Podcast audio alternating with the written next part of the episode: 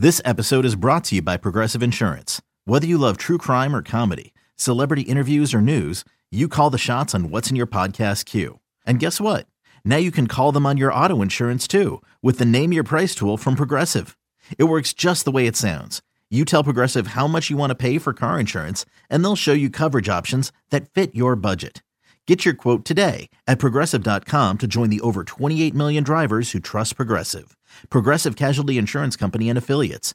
Price and coverage match limited by state law. Hey, Rob Bradford here. You guys know I'm always up for a good MVP story, and one of the best stories is Wasabi Technology. Wasabi is the world's hottest cloud storage company, and it's become the go to provider for professional and collegiate sports teams, including 20 Major League Baseball teams like the Red Sox and NHL teams like the Bruins and Vancouver Canucks. Even the Liverpool Football Club is getting in on the Wasabi action. So, why is Wasabi the MVP? Well, Wasabi was purpose built to free businesses from skyrocketing storage costs and unpredictable transaction fees that the Amazons of the world are charging. In fact, Wasabi is up to 80% less than those hyperscalers and doesn't charge a cent for businesses to access their data. From Wasabi's AI enabled intelligent media storage, Wasabi Air, to the industry's only cloud storage service with triple protection against cyber criminals, data deletion, and ransomware. Wasabi's taking the lead in driving innovation in data storage and helping sports teams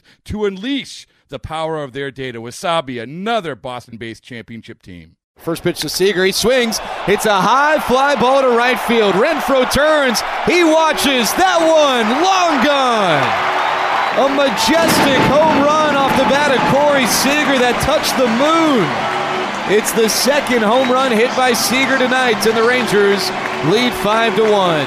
Two home runs, five runs batted in. Rangers win seven to three on this radio station last night. They go for the sweep this evening. Pregame six thirty, and the lead over the Astros is three and a half games. Let's bring in Bret Boone, host of the Bret Boone podcast, an Odyssey original featuring the most notable names in baseball and all around sports every week. Good morning, Bret. How you been? I've been good. You guys doing all right? Yeah, You've seen our baseball team, haven't you? Winning a lot of games out here.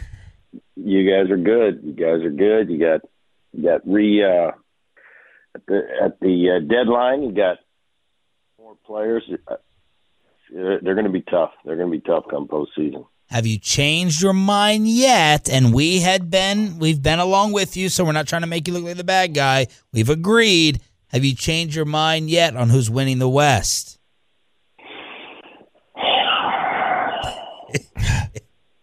Wow. Oh, who's oh who's winning the West? No. what did you think? It sounds like what you thought was a better question we should we have asked. I, I, thought we were I thought we were getting ahead of ourselves and who's going to win the American League uh, title. Okay. But to win the West, no. I think Texas is going to do it. I think Texas is going to do it. Um, when are we thinking? I, have been looking. When, when are we thinking Eovaldi's going to be coming back? Uh, he should be back. The, they've been a little cagey on all of their pitching injuries this year, but they've right. been optimistic that he should be returning. I believe it's sometime in the next two weeks or so.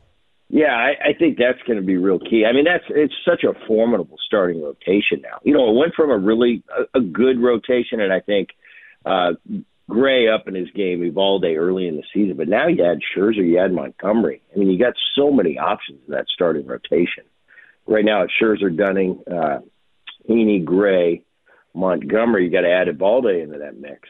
So somebody's going to have to take a back seat to that. But it's it's really nice at this stage, especially with with what you can do offensively, to have that kind of uh, to kind of have that those options as a as a as a starting stack. Pretty awesome. Pretty awesome Uh, when we look at the Rangers offense and people have talked all year about like how sustainable is it what they do? Because if you look at you know for instance OPS plus almost the entire lineup is above 100 which means the entire lineup is hitting above league average. That feels like at some point it's going to have to kind of come back down to earth. So I mean knowing that that day of reckoning could be coming for the lineup at some point is the biggest thing for them that look, Scherzer does need to show that he can continue to be the kind of guy that he's been since they traded for him. Montgomery's got to continue to show stability. Like, is the rotation really going to determine if Texas is for real come playoff time? For me, I, I always go with pitching. It's always if you can pitch, you've always got a chance. You know, the hitting is a bonus. The, the hitting is a bonus because if you can't pitch, you're out of the tournament. You can't play because anybody can beat you if you can't pitch. If you can pitch, you always got a chance. Now add this offense. Still, in my opinion, the best offense in baseball. Yeah, a lot of people are going to argue Atlanta, but I look at this offense. These guys haven't. These guys haven't wavered. They've been one across the board uh, in offense all year, and and it doesn't matter if they fall off a little bit. This is this offense is real. You're just not having a couple guys having uh, you know great years out of out of nowhere. There's young players that that they planned on being really good players that are proving that they are, and the veteran players are. You, you know, a Semien is a proven guy. Uh, you know, a Seager when healthy, what he can do. I think what he's doing this year is above, above and beyond what he's ever done. I, I looked at Seager a couple of years ago and I said, this guy can stay healthy. I see this guy being an MVP one year. Yeah. Now, he's having an MVP type season. He just doesn't have the the plate appearances, and he's missed you know a little too much time. But still, you look at his numbers for and his body of work this year for the at bats. Wow, what a what a season so far! It, and it goes up and down that lineup. I, I don't think that that lineup's going away. And even if they fall off a little bit, they're still as good or better than anybody else. You know what's cool about looking at this lineup? It brings me back to when good players hit 280. Good players hit 300, and and you don't see that in baseball now. You go through all the lineups throughout throughout baseball, and it's like 242, and everybody says, "Oh, he's having a great year." 242. When was that great? it's not great, and and I think we've gotten away from the fact that 200 stinks, and I don't care what generation era you're playing in. If you hit 212, you stink as a hitter, and uh, we, we've gotten away from that. I look at this Rangers lineup; it's refreshing. 282. He's having a good year. Yes, he is. Uh, so I, you know that that's one thing that I get some solace uh, when I do watch the Rangers. But this this offense is is a machine. You know, I love watching Garcia hit. I mean, he's just he's just a beast, and uh, just fury going through the strike zone. A lot of fun up and down that lineup.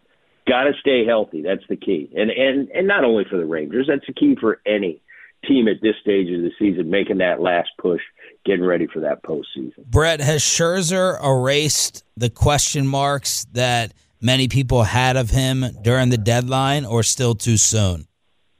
I still think he's the, he was the biggest pickup. You know, you, you got to consider his age. He's getting up there in in uh, in years.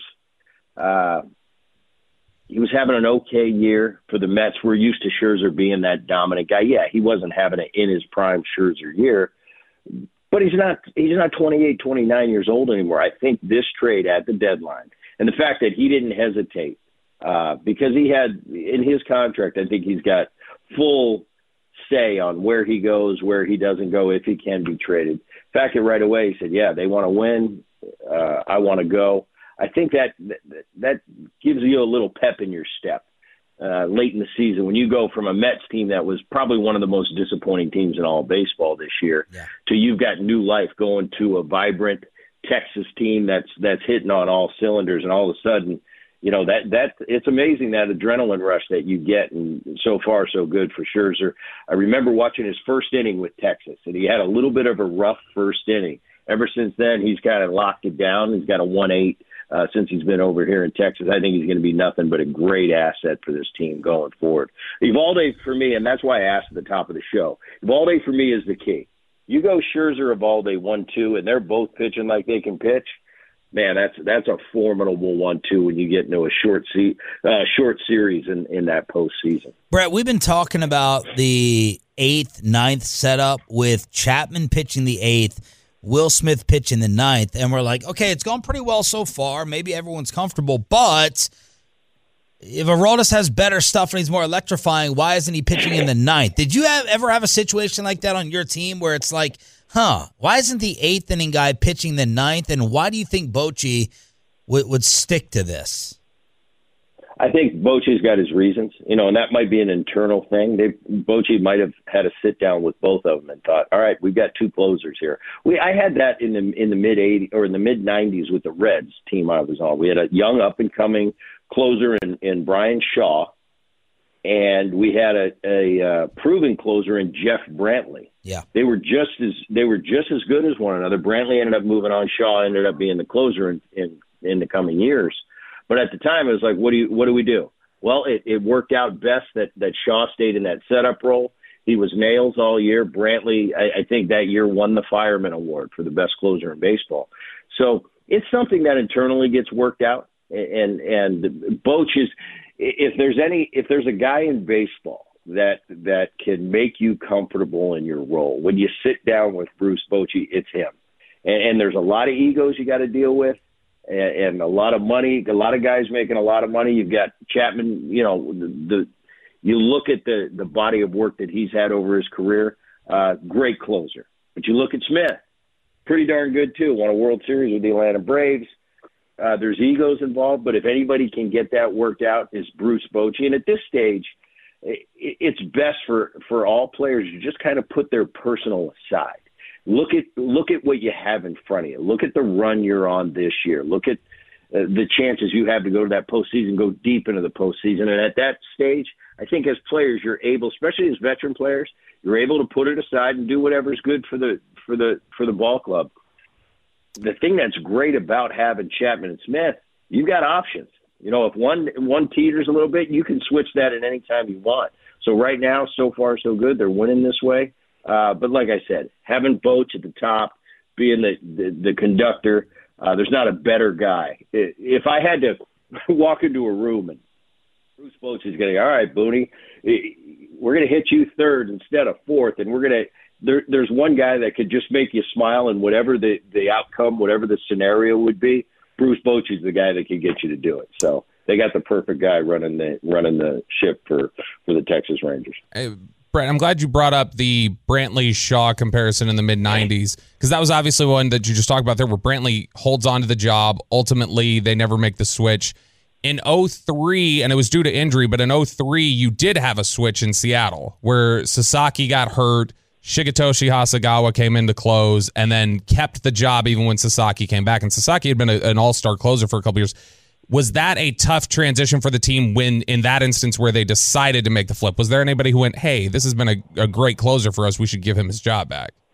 Uh, I, I remember that uh, down the stretch. It, it was the writing was on the wall, and it was so obvious at that point. And, and Sasaki had closed, and then all of a sudden, he didn't want to pitch. I remember. I remember a game, a, a, turn, a, a turning point, where it's the ninth inning game, and he didn't want to pitch and and then also there were some late innings where it wasn't a save situation; it was a four run save, and he didn't want to do that, where the ego gets involved a little mm-hmm. bit. Now I don't want to say anything negative about Kazuhiro because I had a great time with him, and that's what I'm talking about. Though uh, the ego becomes involved. In 03, if I remember correctly, we had uh, at the All Star break we were leading everybody again and, and in control, and we kind of lost it down the stretch.